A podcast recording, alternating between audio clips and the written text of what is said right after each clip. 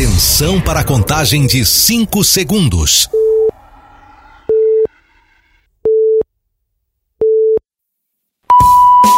No ar, Gold Morning.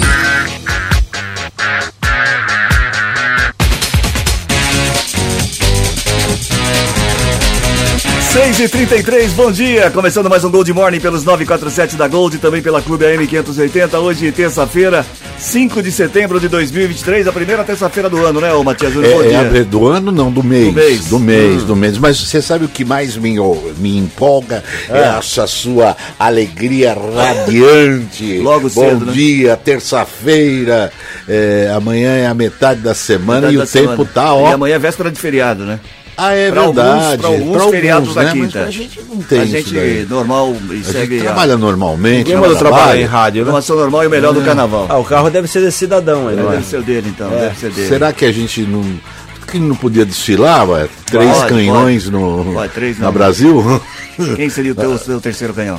Não, eu, você e cidadão. Tá. Mas cidadão, 100 metros depois, ele já vai ficando pra trás, porque tem que ser em fila, né? Você acha que eu vou primeiro, o cidadão em segundo e eu em terceiro. Mas eu não erro a passada.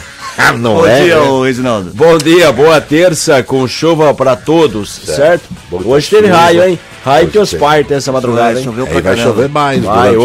Daqui a pouco a previsão do tempo. Bom, 6h35, hoje é Dia Internacional da Caridade, Dia da Raça, aniversário da emancipação do Amazonas e também Dia da Amazônia, Dia do Oficial da Farmácia do Brasil, Dia do Oficial de Farmácia. Seria o farmacêutico? Ou o rapaz que trabalha na farmácia? Eu acho que é da implantação da farmácia, né? Ali na farmácia. Dia oficial de farmácia no Brasil. É dia também do irmão, hoje é dia do irmão. Então lembra daquele seu irmão que briga com você. Eu nunca briguei. No meu caso, o meu cavalo é filho único, isso. E aí? Você nunca brigou com o seu irmão? Sorte do seu irmão que não nasceu. Sorte da sua irmã também. Graças a Deus. Com o meu irmão também eu nunca briguei. Senhor presidente, a minha querida Mari Nilce Clemente, ela mandou aqui o verbo pedalar. Olha as suas ideias. Esse pessoal viaja aqui no meu WhatsApp. Você também pode colaborar, viu? Meu WhatsApp é o mesmo do Pix. É 19991355538. Eu pedalo, tu pedala, ele cai, nós ri, ele levanta, nós foge. Olha as ideias. Ai, meu Deus do céu. 6h36, vamos à charadinha. Concordância não tá legal, mas que é real, é real. É verdade, né? Tem a charadinha da Gold. 34710400, valendo a charadinha da Gold pra você hoje. Hoje tem ingressos pro Cine Gold. Na próxima terça-feira, na próxima segunda-feira, o filme A Freira 2. Se você for sorteado, se você ganhar, você tem direito a levar um acompanhante. Tem também direito a pipoca e refrigerante. 34710400, a charadinha de hoje. O que é que pra ser direito tem que ser torto? O que é que pra ser direito tem que ser torto? 34710400. 34710400. Oi. O que é? Fala, velho. Tá chovendo aí. Tá chovendo. Aqui não. Que é que pra ser direito tem que ser torto. 34710400. A charadinha de hoje, hein? Você tá valendo um par de ingressos pro Cine Gold, que acontece na próxima segunda-feira com o filme A Freira 2. Eu vi o trailer do filme, é assustador, hein? Ah, é? É assustador. E a freira? A freira do convento. É cuidado. O Ronaldo vestido de Batman. Ah, é? Essa que é a freira? Ah, é. Eu pensei que era o morcego, então era Batman aí. Era Batman, era a Freira 2. A intenção era ser freira, passou por Batman, agora é... O Ronaldo ficou na enchente, hein? Ficou de ponta cabeça ainda, lá na enchente, com aquele... com o Citroën dele. 6h37. É um carro inflável. 6h37, hoje é aniversário do Marcelo Adnet, seria também aniversário de 76 anos de Freddie Mercury, estaria fazendo aniversário hoje o Freddie Mercury. Muito bem, vamos às manchetes do programa de hoje, 6h37. Prefeitura de Americana anunciou o sistema Tá Marcado sobre consultas médicas. Vertedor da represa Silo em Santa Bárbara do Oeste cedeu na tarde de ontem. Ministro prometeu agilizar custeio permanente para Unacom. Como está o tempo? Previsão, Matias. Olha, Cris, para esta terça-feira a previsão é de céu nublado em alguns momentos. Chove rápido durante o dia e a noite. As temperaturas continuam elevadas no período da tarde com máxima de 30 graus. No momento, nos altos da Serra Catarinense. Aqui na Santa Catarina, a temperatura está em torno de 22 graus. Mas lá no sul mesmo a coisa está feia. Rapaz, por falar em sul, vamos atualizar aqui as informações. O chamado ciclone extratropical se formou no Rio Grande do Sul na noite de ontem. Só que os estragos da virada do tempo começaram a ser vistos durante o dia, da madrugada de domingo à manhã de segunda-feira, para ter ideia, em mais de 40 cidades, que tiveram fortes rajadas de ventos, aumentos do nível do rio, pessoas desabrigadas, desalojadas e 4 mortes em 3 cidades. Mato Castelhano, 1 em Passo Fundo e 2 em Ibirayas. Ibirayas, isso. O fenômeno teve origem em um sistema de baixa pressão, naquela que a gente falou de calor, oceano, enfim, provocou chuvas intensas e se deslocou em direção ao oceano, que ganhou intensidade. Enquanto a frente fria avança em direção a São Paulo, o puriço da chuva chegando aqui, certo? O ciclone extratropical que se formou no Rio Grande do Sul deve se afastar do Brasil hoje, conforme informou aí o Climatempo. Os pontos altos das serras podem ter rajadas até 100 km por hora, até o vento diminuir no decorrer da tarde, certo? Em Mato Castelhano, um homem morreu após a caminhonete em que ele estava ser levada pela correnteza. Imagina o desespero, hein? Uma outra pessoa que também estava no carro conseguiu sair do veículo devido a conta própria, nem está segura. Em Passo Fundo, o homem morreu após receber uma descarga elétrica. Sempre tem, né? Infelizmente isso. Né? Ele estava em casa e foi resgatado por familiares. A vítima chegou a ser levada para o Hospital Municipal, Dr. César Santos, mas não resistiu. Em Ibirayas, 2 pessoas morreram ao ficarem presas dentro de um carro. Segundo a Defesa Civil, elas tentavam atravessar um rio e o veículo também foi levado pela correnteza. E só um parênteses aí, o Reginaldo. Em Santos, numa comunidade, tem um incêndio de grandes proporções, apesar da chuva durante a madrugada, não foi suficiente. O bombeiro está tendo muito trabalho, porque é um local de mangue e essa comunidade ela já foi parcialmente tomada pelas chamas. Bom, 6h40. As notícias do trânsito. Informações com Paula Nakazaki. Bom dia, Paula. Olá, Cris. Bom dia a todos os ouvintes. Nesta manhã de terça, trânsito intenso na rodovia Anhanguera, em Americana, na região do Antônio Zanaga, principalmente no cruzamento com a Avenida Nicolau João Abdala. Ainda na nossa região, Sumaré, mais uma vez, também tem trânsito intenso na rodovia Anhanguera, sentido capital, no trecho da Ronda, e em Hortolândia, os motoristas perdem tempo no entroncamento com a rodovia dos Bandeirantes. E em Jundiaí, também na rodovia dos Bandeirantes, há trânsito intenso e alguns pontos de lentidão do quilômetro 73 ao 68, devido a um acidente ocorrido há pouco. E a chegada a São Paulo tem congestionamento pelo sistema Anhanguera Bandeirantes, de acordo com a CCR Autoban, pontos de lentidão tanto na rodovia Anhanguera como pela Bandeirantes. Cris? Obrigado, Paula, pelas informações. 6h41, 6h41 agora. 6h41. Viu, parece, só para registrar aqui, parece brincadeira, mas é sério. Esse ciclone aí fez com que o nível do rio Taquari subisse mais de 13 metros. Caramba. Em um intervalo de 12 horas, quer dizer, de 1 metro por hora. Isso ontem. A cidade chama Roca Salles. Teve uma forte enchente. Durante a madrugada, a prefeitura fez um comunicado. Olha só, não tinha o que fazer para que as pessoas subissem no telhado. Que situação, rapaz. Né? Para, né? Imagina o desespero. Você sobe no telhado, aí o rio continua subindo. Vai fazer o quê? Esse ciclone que é lá da América Central, da Europa, atinge assim uma parte do sul, sempre. Exatamente. Do sul. Vem ali, né? Fenômeno, sul, Santa Catarina, perto do oceano ali, aquela história da pressão, ar quente, o ninho, toda essa coisa aí vai, né? Complicado. Eu vi algumas imagens ontem terríveis mesmo, né? As imagens que dá um desespero, imagina. Bom, 6h42, o Senai Álvares Rome, de Santa Bárbara do Oeste, está com inscrições abertas para cursos gratuitos de mecânico de usinagem e eletricista de manutenção eletroeletrônica. Os cursos são destinados a candidatos encaminhados por empresas contribuintes do Senai São Paulo e tem duração de 2 anos, com previsão de início para janeiro do ano que vem. Então, se você trabalha em alguma empresa que é associada ao Senai, né?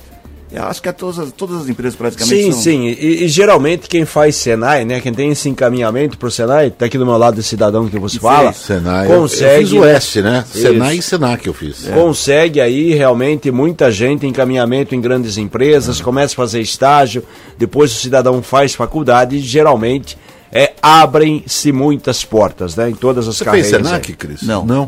O Beto Miller, meu nosso saudoso amigo, ele fez o Senac, aliás, era um sonho da molecada, né? Fazer o Senac, já pois saía torneiro mecânico. Sim. E algumas profissões que tinham nessa época do Senac, que proporcionavam, né, um papel importante, né, para automobilista. Na área comercial e o Senai, como o próprio nome já diz, é mais... Fantástico, há anos. É questão industrial aí.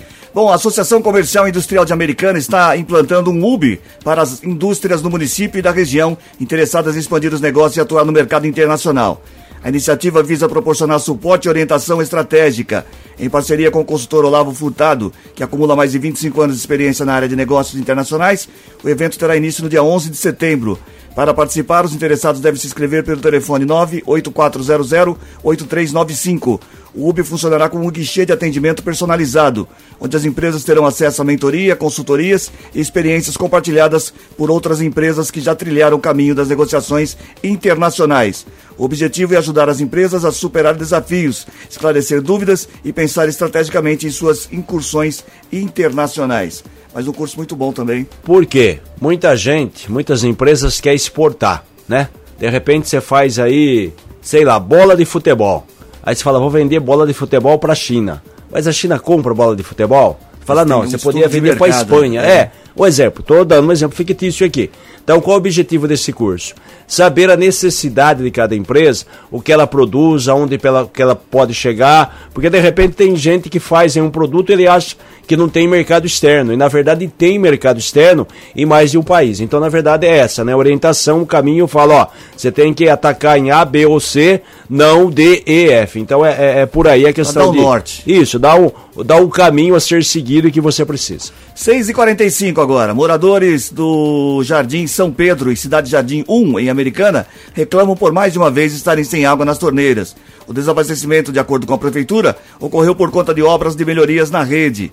A Prefeitura informou que a falta de água nos bairros foi informada no site da administração municipal na última sexta-feira. Apesar do relato de que o desabastecimento teve início na sexta, a Prefeitura afirmou que o serviço começou só no domingo, mas em razão da forte chuva, precisou ser finalizado somente ontem, sendo necessário o fechamento do sistema de abastecimento. Até a Paula falava, né? Mais uma vez, uma etapa de obras na Fernando de Camargo, né? Que são obras aí grandes, complexas. A Prefeitura alega que é por causa disso, então, essa região aqui onde a gente está, Santa Catarina, Jardim São Pedro, Vila Galo, Terra América, Parque Novo Mundo, Cidade de Jardim, aí vai subindo, né? Região mais alta, que acaba a água demorando um pouco mais para chegar nas torneiras. Mas onde também a gente recebeu muitas reclamações de outro trecho, que é o pós-Anhanguera, na região aí também da Praia Azul. Um outro problema deve ter acontecido, né? Porque a questão do centro aqui da Fernando Camargo atingiu essa região que eu falei aqui, certo? Muito bem. Faltou água ontem ou não? Tá? Faltou. Não, mas... faltou, mas já voltou. Hoje já manhã voltou, já, a descarga foi normal. Ah, então tá bom. 6h46. Teve que acumular, então. Porque é terrível, hein? É terrível. A Prefeitura de Americana anunciou ontem o sistema Tá Marcado, que disponibiliza dados sobre consultas médicas em um site integrado à Secretaria de Saúde. Por meio do endereço eletrônico, o paciente poderá acompanhar os agendamentos e ver os locais onde serão realizados os atendimentos. De acordo com o secretário de Saúde, Danilo Carvalho de Oliveira, a iniciativa tem a intenção de resolver os problemas de comunicação dos serviços da pasta com os pacientes. Segundo ele, muitos não são atendidos via telefone. Além disso, a Prefeitura espera reduzir para menos de 10% o índice de faltas em consultas. Os agendamentos ainda precisarão ser realizados nas unidades de saúde. O sistema tem como único objetivo elencar todas as consultas e exames agendados, com informações de quando, horário e onde chegar como chegar ao local. Isso é importante para as pessoas. Fica mais fácil para a pessoa não esquecer que tem ter a consciência de falar, ó, minha consulta marcada para o dia 22 de setembro às 9 horas na UBSA. O dia 4 de outubro na UBSB às 5 da tarde. Então, na verdade, o que acontece? Muita gente reclama, né, que é natural, é um direito do cidadão que paga o imposto, muitas vezes demora para ser atendido, aí quando é atendido, ou quando consegue a consulta, ele acaba desistindo, aí também ocasiona outro tipo de problema, porque tem gente que necessita de consulta, você acaba tomando o lugar de uma pessoa, mas devido à demora, não comparece. Então, com esse sistema aqui, a Prefeitura pretende controlar de uma forma mais efetiva. Muito bem. Certo? Porque realmente, às vezes, a fila é muito longa e a pessoa, é como você falou, né? Marca a consulta por um tempo... Aí quando é o dia da conjunta, ela já melhorou. Ela fala, então não vou. Então, mas não... aí teria que avisar tá. desmarcando. Esse que é o problema, porque de repente, outra pessoa, né? De repente tem alguém que está com dor necessitando de urgência e não vai porque não tem vaga.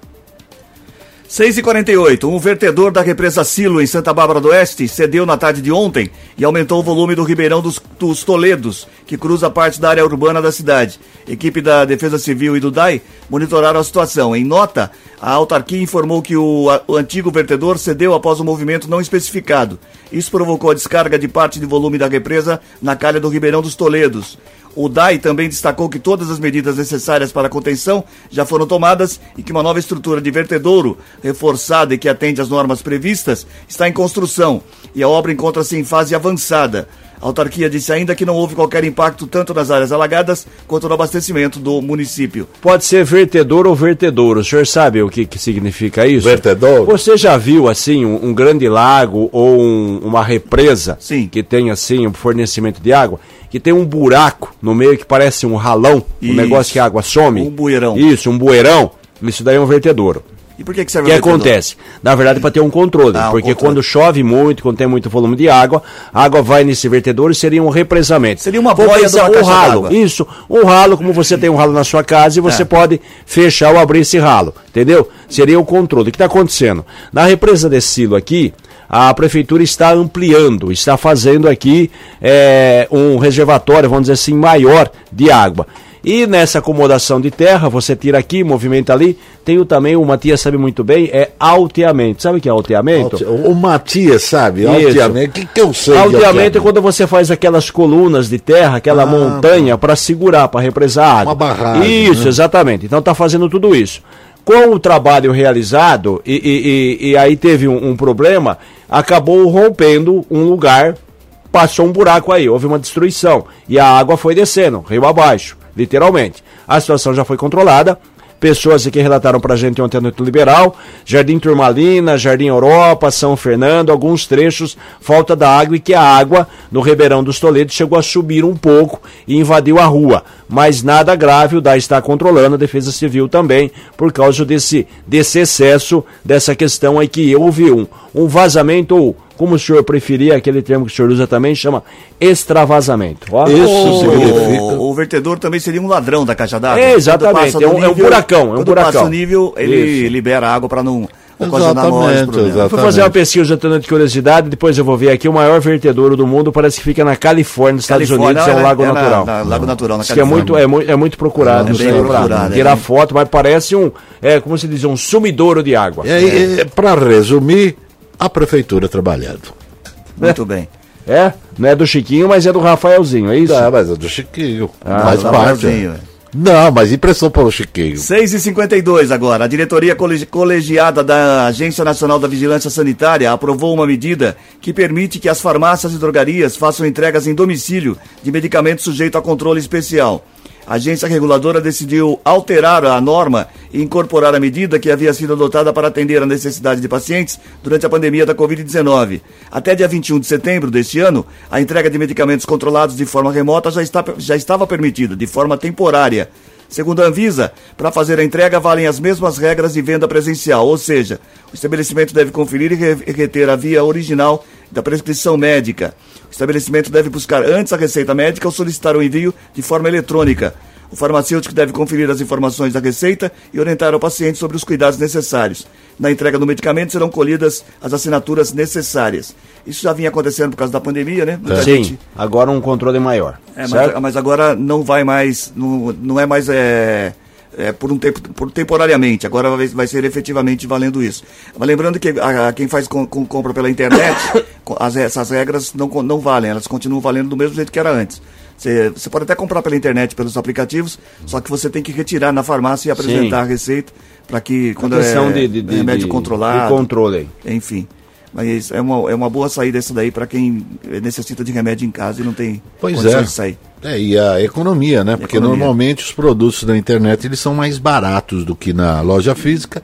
Haja vista que os impostos, né, Reginaldo, isso dificulta mais. Por isso que o pessoal recorre à internet. São vários produtos que que acontece isso. Você sabe que uma vez eu fui fazer uma compra numa farmácia, numa rede de farmácia, e eu falei pra, eu cheguei e pedi o remédio que eu tinha visto o preço pela internet e eu vi que tinha uma diferença de R$30.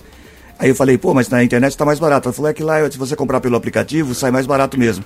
Na frente da farmacêutica eu comprei, na frente da atendente eu comprei pelo aplicativo, já fiz o pagamento via Pix, já saiu a autorização de pagamento e retirei o lá remédio, mesmo. Lá mesmo, na mesma... Então. Eu só comprei pelo aplicativo, até porque a atendente foi muito simpática comigo e me ajudou a comprar e economizei uns R$30. Então, por quê? Porque você quando não tem pessoas dispostas a ajudar e colaborar, a coisa vai, a coisa flui em todos os sentidos. Você imagina, estava dando uma diferença de R$30? R$30. Poxa. Um remédio. Imagina se você outro, então, se você colocar... Não, eu compro todos os meus... Eu faço uso de alguns remédios com receita. É prático, então, né? Eu estou dizendo, aplicativo, se você usar só uma caixinha, um exemplo, por mês 30, você coloca no fim do ano 360. Só um e essa diferença. É a economia que você faz. Estou falando um. Agora imagina aquele que toma 3 ou 4 e que pode dar uma economia até de R$200 por mês. Imagina isso. É um valor considerável mesmo. Para, considerável mesmo. Foi inconsiderável isso. Bom, o ministro de Relações Institucionais, Alexandre Padilha, prometeu agilizar o custeio permanente do governo federal de R$5,5 milhões por ano à Unacom de Americana. O assunto foi discutido durante a entrega da revitalização do Serviço de Atendimento Pré-Hospitalar 192. Mês passado, o secretário de Saúde de Americana, Danilo Carvalho Oliveira, informou que o município tem um custo de aproximadamente R$500 mil por mês, que é mantido junto com o governo do estado.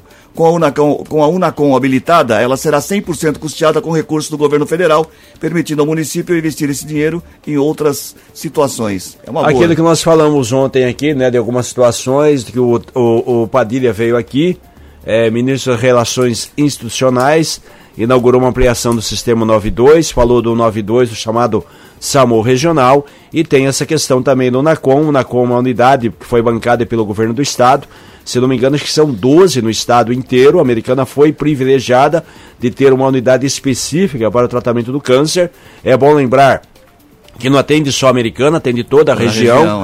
O custo é alto, a Americana desembolsava aí aproximadamente R$500 mil por mês, o que daria aí 6 milhões por ano, e agora o governo federal deu essa garantia, porque se repassar esse valor ao município, esses 500 mil poderão ser usados em outras áreas da saúde, que na saúde nunca é demais e nunca sobra dinheiro. E foi um pedido que eu fiz, demorou, a Padilhinha, e prontamente atendeu. Atendeu, muito bem. Você não vai falar do Chiquinho? 6h56. Estava junto no almoço, eu e Padilha. 6h57, você não falou o nome do Chico ainda? Pô? Muito assim, explícito, tá meio na cara, né? Então eu não gosto de multidimensional o nome de Chiquinho Sardelli, senão você fica achando, né? Pronto, foi só mexer no vespeiro, entendeu? 6h56, vamos dar a choradinha aqui, vamos repetir a choradinha pro povo, vai. 34710400, valendo hoje um par de ingressos pro Cine Gold, que acontece na próxima segunda-feira com o filme A Freira 2. É uma sala exclusiva só para ouvintes da Gold, com direito a pipoca e refrigerante, você pode levar um acompanhante e os dois ganham pipoca e também refrigerante, certo? Quer dizer, é um almoço, né? É um almoço. Vai e almoço. Não, é à noite. É o Cris, é o Cris que tá aí, né? Cris, eu tô vendo você aqui na televisão, olha, tá bonito, hein? Nossa, olha, tá bonitão, tá escrito, eu tô vendo lá, olha, obrigado, manda um alô pra mim, manda um beijo. Ainda não. Daqui uns dias vocês poderão assistir ao programa. Olha que bonito, vocês vão conhecer o meu cavalo, ele é tão bonito lá, isso maravilhado, fica tudo doidão, não, Cris? Fica. Fica parecendo aquelas varejeiras em cima dele. 6h57, a charadinha de hoje é: o que é que pra ser direito tem que ser torto? O que é que para ser direito tem que ser torto? 34710400 é o WhatsApp da Gold para você participar. O que é que para ser direito tem que ser torto? Sai daí não, a gente volta já, tem mais informações para você aqui no Gold Morning. É, gente que liga na gente. No seu rádio. Gold Morning, volta já. Estamos de volta com Gold Morning. 7h01, bom dia. Gente que se liga na gente. Muito bem, quem é que tá ligado na gente nessa manhã de terça-feira, hoje dia 5 de setembro de 2023. 5 de setembro de 2023. É o ano cabalístico. É o ano cabalístico. É 2023. No dia 23 do 9, atenção, que nós vamos ter 23 de setembro, que é um ano cabalístico. Mas hoje quem está aniversariando? que é cabalístico? O senhor sabe? Não, 23 de setembro não é sábado. 23 de setembro é sábado. 23 de outubro amanhã que não é sábado. É 23. 23 de outubro é segunda-feira. Outubro é o mês de aniversário do Cris Correia. Quem ganha é você. Você que pensa. Você que pensa que vai ganhar. É esse trio aqui, tudo. É verdade, eu, você e o Ronaldo fazemos aniversário em outubro. Você faz que dia de outubro? 18, dia do médico e do trabalho. Você faz que dia, Ronaldo? De outubro. 10, 20, 29, 19, 29, 29, eu faço 29, dia 30. 30. Dois escorpianos e um libriano. Muito bem. 29, 30 e o 32. Eu faço dia 32 de outubro. Vamos lá. Aniversário. Quem é que tá ligado hoje é o libriano, o William. Ele é libriano? Já, né? Já é libriano, não. Né? Hoje é dia 5 é libriano. Sim, já. Sim. É. Não. É virgem. É libriano a partir de 23 de setembro. De 23 de setembro a 22 de outubro. E virgiano não é Libra? Não, cara, virgem é virgem, Libra é Libra. Ô, mãe, você é ruim de signo, hein? Libra é uma coisa que balança, pronto. William Robson Machado, da Câmara Municipal de Americana. Situação ou oposição, hein, Ronaldo? Situação, isso. Parabéns, felicidades, tudo de bom, recebe carinho de Chiquinho Sardelli, de Odir de Marcos. Se fosse oposição, não. É Miguel Camargo Teixeira, é do Cariobinha, gente que se liga na gente. Anderson Fogaça da Silva, do Vila Santa Maria. Alô, Anderson, aquele abraço. Juliana Gonçalves, Jardim Bela Vista, olha quanta gente do Jardim Bela Vista, hein? O Reginaldo e a Célia Giacomini, do bairro Jardim Macaré. Montemor, a minha longínqua Montemor. Parabéns ao doutor Ricardo Pereira Arbex, dentista do Santa Catarina. Parabéns, porque é aniversário dele, ô Ronaldo. É aniversário dele, parabéns, doutor. Doutor Ricardo, dentista do meu cavalo, está aniversariando hoje. Mas é dentista ou veterinário? Ô, Cris Correia, que isso? Vai ter dentista do seu cavalo? Do meu cavalo, pode do ser meu cavalo, do Matiz. Ele vai lá e vai na cremalheira do Matiz e efetua lá em Jaci. Vai. A banda de Oliveira, Soriani, da Vila Machenco, é isso aí? Machenco. Macarenco, né? Não é Macarenco, Machucento. Machenco deve ser. Machuqueto. Não, Macarenco é em cima. Você não vem aqui atormentar minha vida aqui. Machuqueto. Vai. Machuqueto. Eu gostaria mesmo de saber, senhor presidente. Vai dar tempo, eu tô falando. Calma. Tem alguém olhando? Tem, vai. A Joelma, Edmara de Almeida, Daniela Grasman, ligadinha na Gold, da Justiça do Trabalho Americana. Justiça do Trabalho. Um abraço a todos lá da Justiça do Trabalho. Passando a régua, o Rodrigo Marciotto Pinto, lá do Parque Universitário. E hoje, gente, eu não vou deixar aqui a minha beijoca, porque eu tenho um pensamento para você. Nossa, haja como se não pudesse comprar o pão até que descubram que você é o dono da padaria. Tenha um bom dia, boa semana, gente que se liga na gente de volta. Nossa senhora, que coisa. Você entendeu a mensagem? Nossa, fantástico. Nem eu. Mandaram o canto. Meu Deus do céu. 7 e 5. Quer falar em grana? Vamos falar em grana? Dinheiro. São Paulo lidera a lista da Forbes como o estado com mais bilionários do Brasil. São 105 pessoas que juntas têm um patrimônio de 509 bilhões, cara. Que é isso? No total, a lista da Forbes tem 280 posições nessa lista. Tem a Ford com esse negócio? Forbes. É a revista que faz esse levantamento mais rico. Quem ocupa a ponta da lista é Eduardo Saverin, cofundador da Meta. Meta é que cuida do Facebook, das redes sociais, do Instagram. Isso, ele tem 83 bilhões e meio. Bilhões, não são milhões, não. Ele é o segundo no ranking nacional. Sabe quem é a primeira no ranking nacional? A dona Vic Safra, que foi casada com Joseph Safra, banqueiro dono da Safra, que ela vive na Suíça hoje. Ela nasceu na Grécia e foi naturalizada brasileira. Certo? Então ela tem aí mais de 90 bilhões. Forbes podia fazer os 10 mais devedores da Forbes, não é Forbes? Isso. Da Receita. Podia ser, podia ser também, né? Tem o lance do Pix também, não tem aí, Reginaldo? O lance do Pix, o Matias deve saber. Matias, o Pix foi instituído no Brasil já no início de 2022, se não me engano. Sabe qual foi o maior Pix feito até agora? De uma única vez? De uma única vez. O pessoal foi lá e falou, ó, quero fazer um Pix para isso. Qual é seu Pix? 100 e tal, tal, tal. 19, isso, 91, tal. 3538. Sabe aí, qual foi? 100 reais. O maior Pix... 1 bilhão e 200 milhões de reais. O cara fez um Pix. 1 bilhão, cara. E o banco fez essa transação. É, pronto. Mas de repente ele fez para ele mesmo, vai saber. Ó, maior transferência de recursos registrada por meio do Pix. Isso é sonegação, né? Sistema em tempo real desenvolvido pelo Banco Central foi de 1 bilhão e 200 milhões de reais em dezembro de 2022. Imagina o cara que recebeu, que presente de Natal, hein? A informação consta no relatório de gestão do Pix, documento que traz uma análise sobre os primeiros anos de funcionamento. Como eu na verdade me enganei, foi 2020. Começou em 2020, 21 e 22, está indo aí para 4 anos, né? 3 anos e meio. 1 bilhão. O Banco Central não deu detalhes, lógico, sobre a transação desse valor. Apenas informou, que foi em dezembro de 2022. Naquele mês, para ter ideia, o valor médio das operações, adivinha de quanto que era? É. 150 reais. 257. É, 250 é a média, a média. O cara fez de 1 bilhão. Isso, certo? Meu Deus. Considerando todas as transações, desde o lançamento do Pix, no início de 2020 até 2022, como eu falei, né, 20, 21, 22, 3 anos, 61% das transações foram inferiores a 100 reais.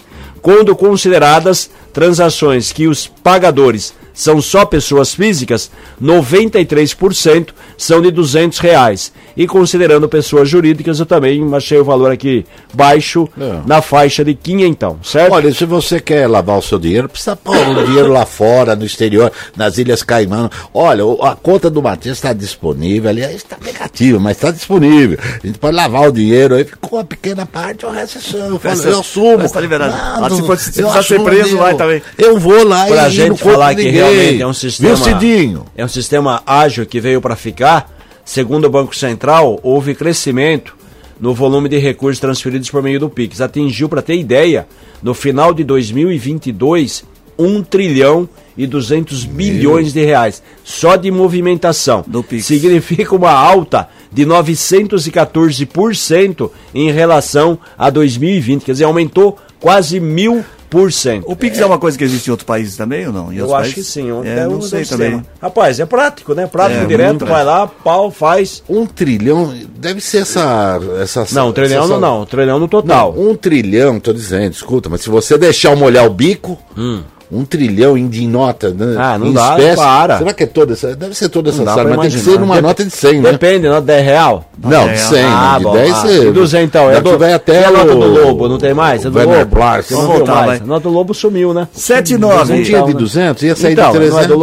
Vamos voltar agora. O governador de São Paulo, Tarcísio de Freitas, disse que deve encaminhar na Assembleia Legislativa do Estado de São Paulo uma reforma administrativa, deixa eu parar o relógio aqui, uma reforma administrativa com redução de 5 mil cargos em comissão, com possibilidade de chegar a 10 mil cargos a menos. O governador afirmou durante o Expert XP que recursos privados são necessários para o Estado.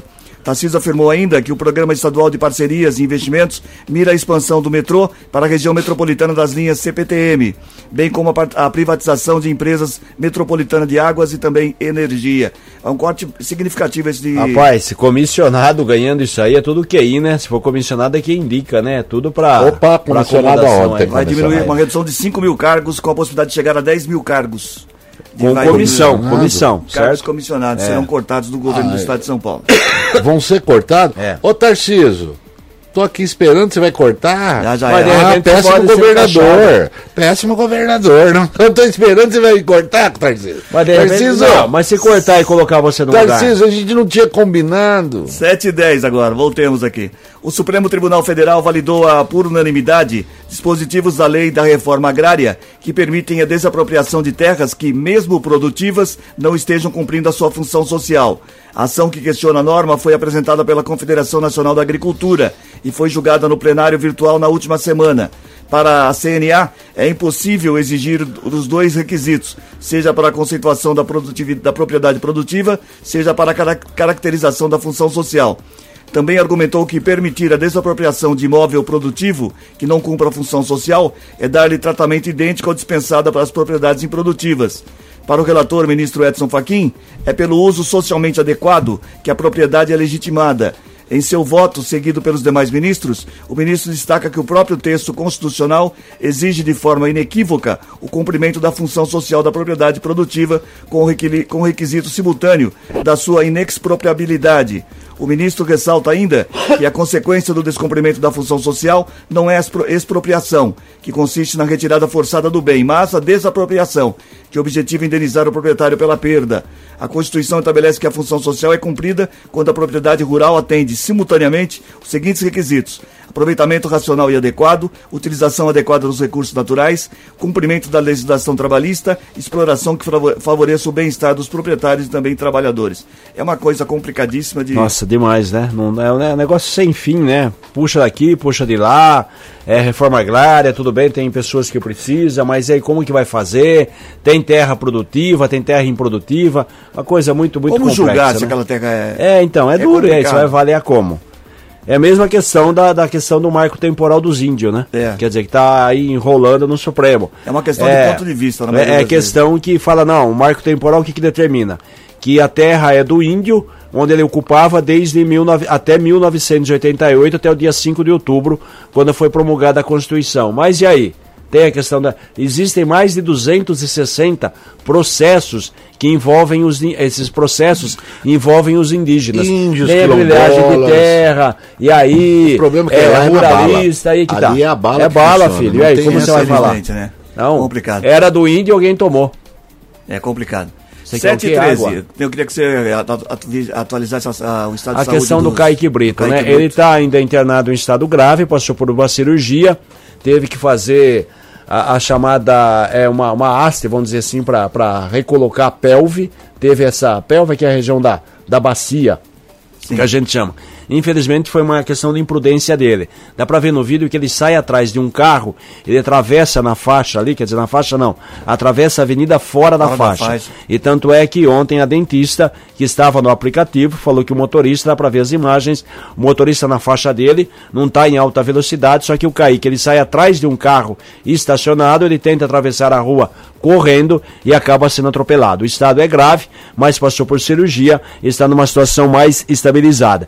E tem o caso do Mingau também, né? É. O baterista do Traje a Rigor, que o caso também tá estranho, ele estava de carro com um amigo, já foi... Então, um suspeito foi preso. Foi pego com armamento, com drogas. Agora, o porquê atirou no carro, diz que é um local de muito tráfico. Né? Exatamente. E não, é um local que tem a maior venda de tráfico em Paraty. Eu vi uma entrevista, uma reportagem dizendo que o amigo que estava com o Mingau disse que eles tinham ido lá para poder realmente comprar drogas. Então, tem duas versões. É. Uma, ele disse para a Polícia Civil, no primeiro depoimento, que pegou um dinheiro, esse amigo dele, que os dois estavam de carro, que foram comprar um lanche. A Polícia Civil. Só que quando atendeu a ocorrência para a Polícia Militar, que esteve no local do fato, no local do tiroteio aí, quer dizer, dos tiros que o Mingau foi socorrido, esse amigo confessou para a Polícia Militar que foi ali comprar drogas. Ele e o Mingau. Então, quer dizer, tem esse ponto aí, porque atirou, então. Tem duas versões. Mas ali é no centro de Paraty, que é uma cidade histórica, aquela coisa toda. Mas é um local de alta incidência, né? Então. Eles já tinham passado do banco. O amigo deu duas versões. Uma para a Polícia Civil, como eu falei, pegou o dinheiro, fomos lá comprar lanche. Ele falou assim, depois ele foi para a Polícia Militar. Não, a gente pegou o dinheiro e foi lá comprar drogas. Então é isso que falta apurar, mas tem uma pessoa presa. E com aquele carro insufumado, né? Meio que assustou. De repente o traficante fala assim, opa, aqui a terra é nossa, filho, entendeu? Então tem muito essa questão aí de, né? Bom. Tipo, tá querendo invadir aqui. Agora, o apelo que a filha dele faz assim é impressionante. Nossa Senhora. Bom, 7h16 agora. Notícias policiais. Informações com Paula Nakazaki. Com você, Paula. Oi, Cris, olha só, um homem de 52 anos, identificado como Rubens Cláudio Malosso, morreu na manhã do último domingo, depois de cair de um telhado de pelo menos 5 metros. O acidente aconteceu no Planalto do Sol 2, em Santa Bárbara do Oeste. O Corpo de Bombeiros atendeu a ocorrência, assim como a Polícia Militar e a Polícia Civil. O Instituto de Criminalística também esteve presente para a coleta de dados para a perícia. Um boletim de morte suspeita foi registrado no plantão policial de Santa Bárbara do Oeste.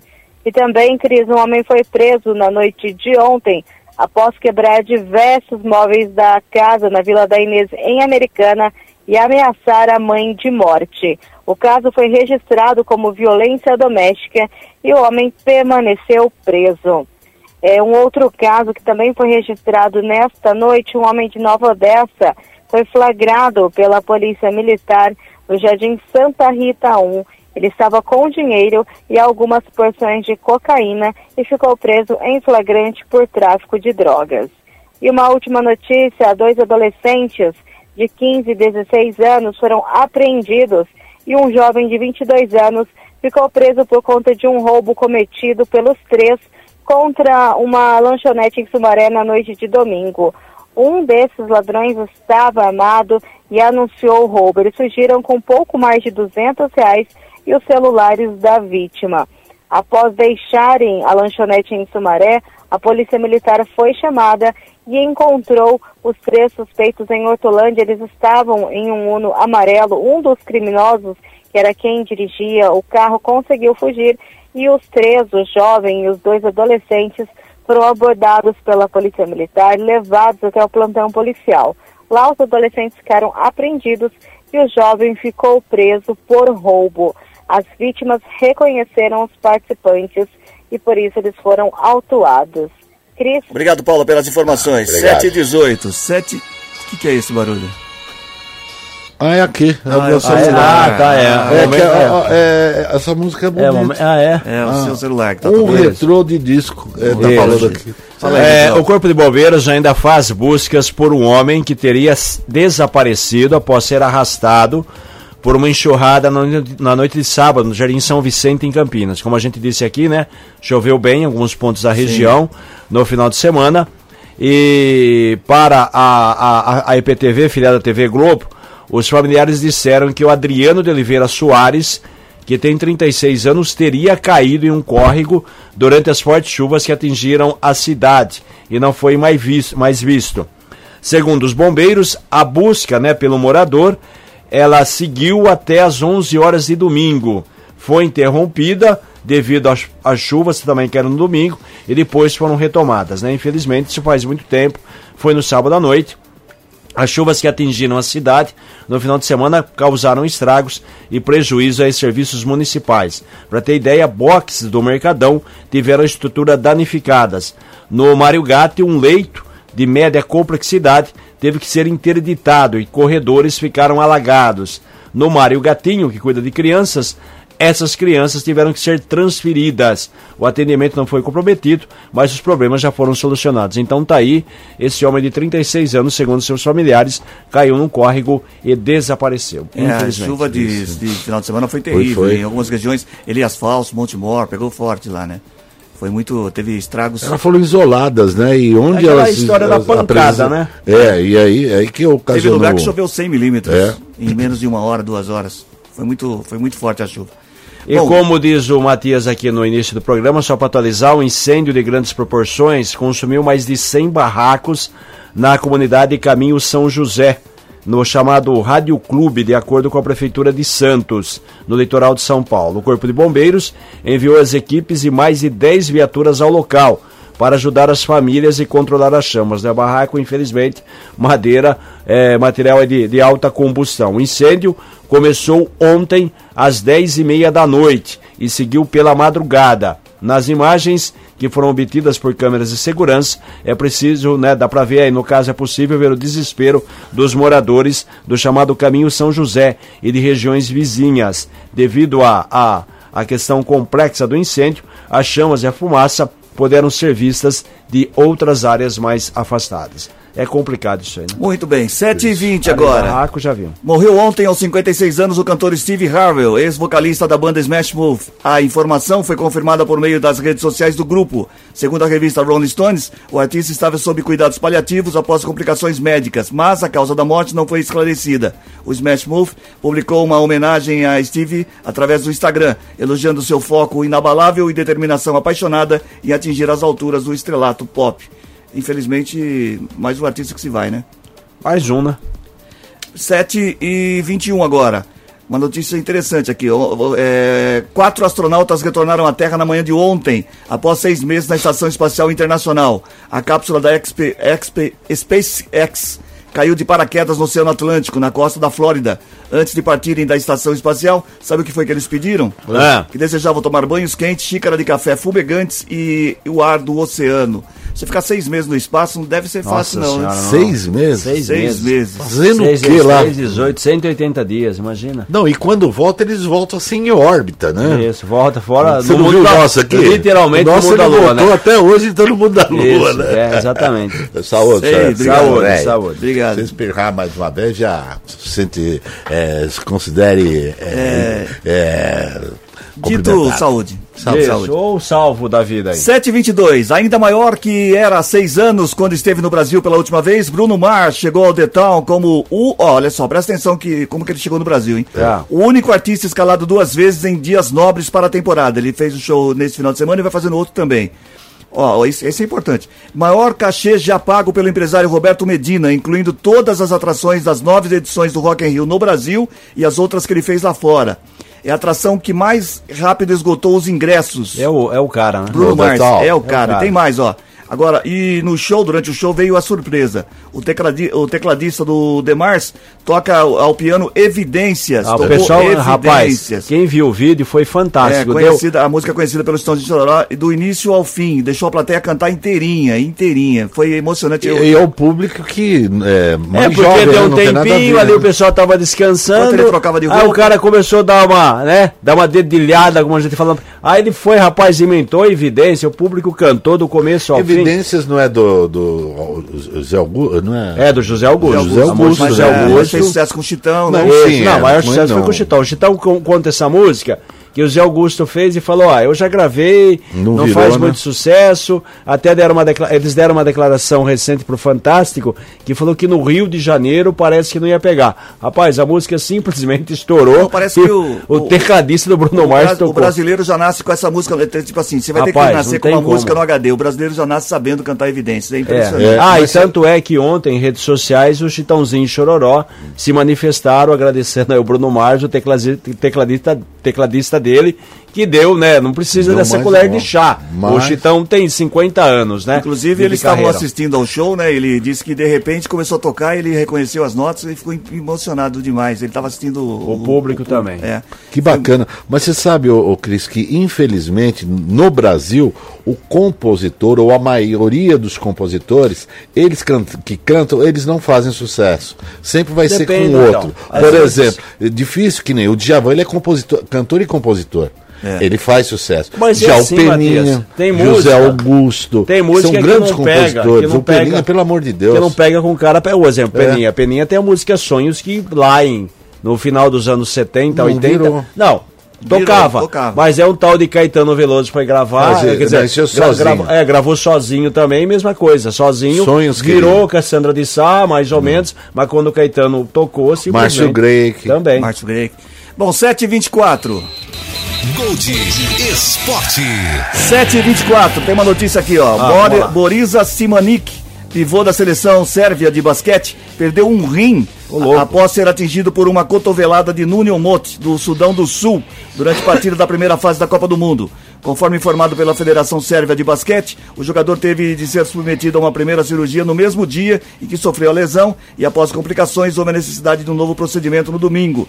A cirurgia foi realizada em Manila, nas Filipinas, uma das sedes do Mundial de Basquete, que está sendo disputado também no Japão e na Indonésia. Imagina a força das cotoveladas. Nossa Senhora, já que falou em basquete, o primeiro título da Liga Brasileira de Basquete, ou melhor, da Liga de Basquete Feminino, LBF, o primeiro título da história do SESI Araraquara, quer dizer, foi a primeira vez que o SESI Araraquara ganhou um título. Te fala mais, e daí?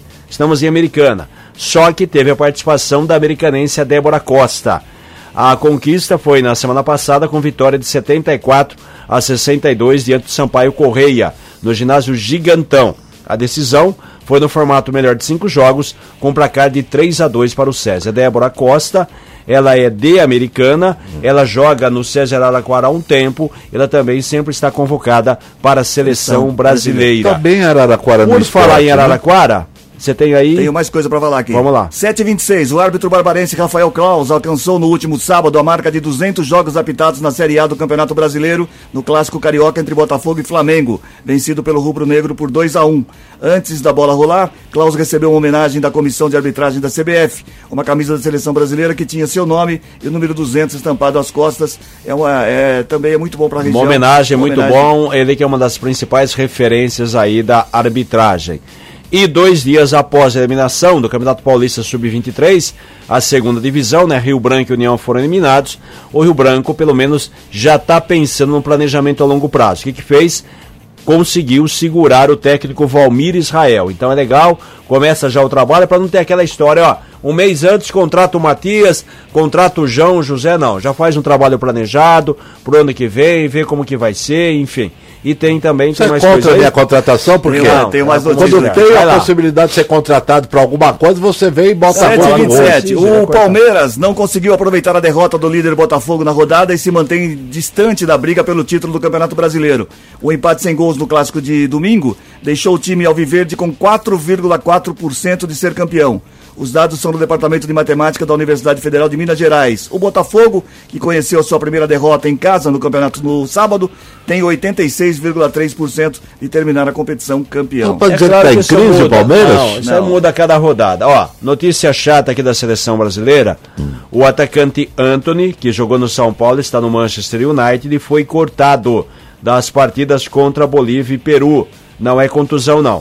A decisão foi tomada pelo técnico Fernando Diniz e pela cúpula da CBF, depois da divulgação de mensagens pela imprensa com ameaças do atleta à ex-namorada Gabriela Cavalim, que o acusa de agressões físicas. Para o lugar dele foi convocado Gabriel Jesus, do Arsenal. O jogador estava pré-selecionado em uma lista de 36 jogadores. O caso do Antony já faz tempo que está sob investigação policial, quando ele foi convocado dia 18. O teor de algumas conversas da DJ Gabriela Cavalim não eram públicas, né, essas conversas. Em nota, a CBF informou que o corte foi em razão desses fatos, então tem que ser apurado. A seleção joga sexta-feira contra a Bolívia no Mangueirão e semana que vem, dia 12, contra o Peru lá em Lima. 7h28, queria aproveitar e mandar um abraço pro meu filho aqui que mandou mensagem, disse que tá ouvindo a gente lá, o Gustavo.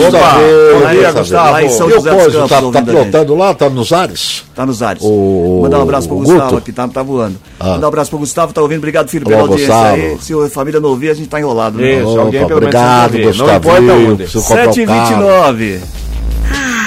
Chegou a hora do resultado da charadinha da Gold. Muito bem, a charadinha de hoje é: o que é que pra ser direito tem que ser torto? O que é que pra ser direito tem que ser torto? 34710400 é o WhatsApp pra você participar, valendo um par de ingressos pro Cine Gold, que é o filme A Freira 2, na próxima segunda-feira, com direito a pipoca e refrigerante, você e o acompanhante, uma sala inteirinha só com ouvintes da Gold. É muito legal esse Cine Gold que acontece todo mês. Ô Ronaldo, quem é que tá levando o par de ingressos? A freira. Vamos lá, Cris, se você me permite, quero mandar um abraço pro meu filho também. Opa! Um abraço, Vitor. Tá ouvindo, vai ele. Vamos lá então, Cris, olha só, em Gisele Castilho, do centro de Nova Odessa. Muito bem, Gisele Castilho ganhou o par de convites. A produção vai entrar em contato com você pra te informar como é que faz. Fala aí. Se você me permite, eu quero mandar um beijo pro Gustavinho, meu neto, que tá lá em São José dos Campos ouvindo nós aqui, viu? Gustavinho, um beijo da vovó, viu? Vem em casa, almoçado, saudade. 7h30, vamos à resposta, Choradinho. O que é pra ser direito tem que ser torto. O que é que pra ser direito tem que ser torto? Matias? É o anzol, pô. Ah, não. O anzol pra tá certinho, pra ser direito tem que ser torto. Se ele for retinho. Fala aí, anzol, a gente podia almoçar no pesqueiro, hein? Você não vai pescar? Não. Você não vai dar um banho na minhoca, assim? Não. Ai, como você é, velho. Não, pescando. A minha minhoca já não vai nada. Tchau, Matias. Até amanhã. Tchau, boa terça. Até amanhã, gente. Cuide-se. Termina agora o Gold Morning dessa terça-feira. Apresentação de Cris Correia, Matias Júnior e Reginaldo Gonçalves, participação de Paula Nakazaki. Edição executiva de jornalismo de João Colossali, coordenação de programação na FM Gold de Cris Correia, na Rádio Clube César Polidoro, direção geral de Fernando Giuliani. Boa terça-feira pra todo mundo. A gente volta amanhã, quarta-feira, às 6h30. Tchau, até lá.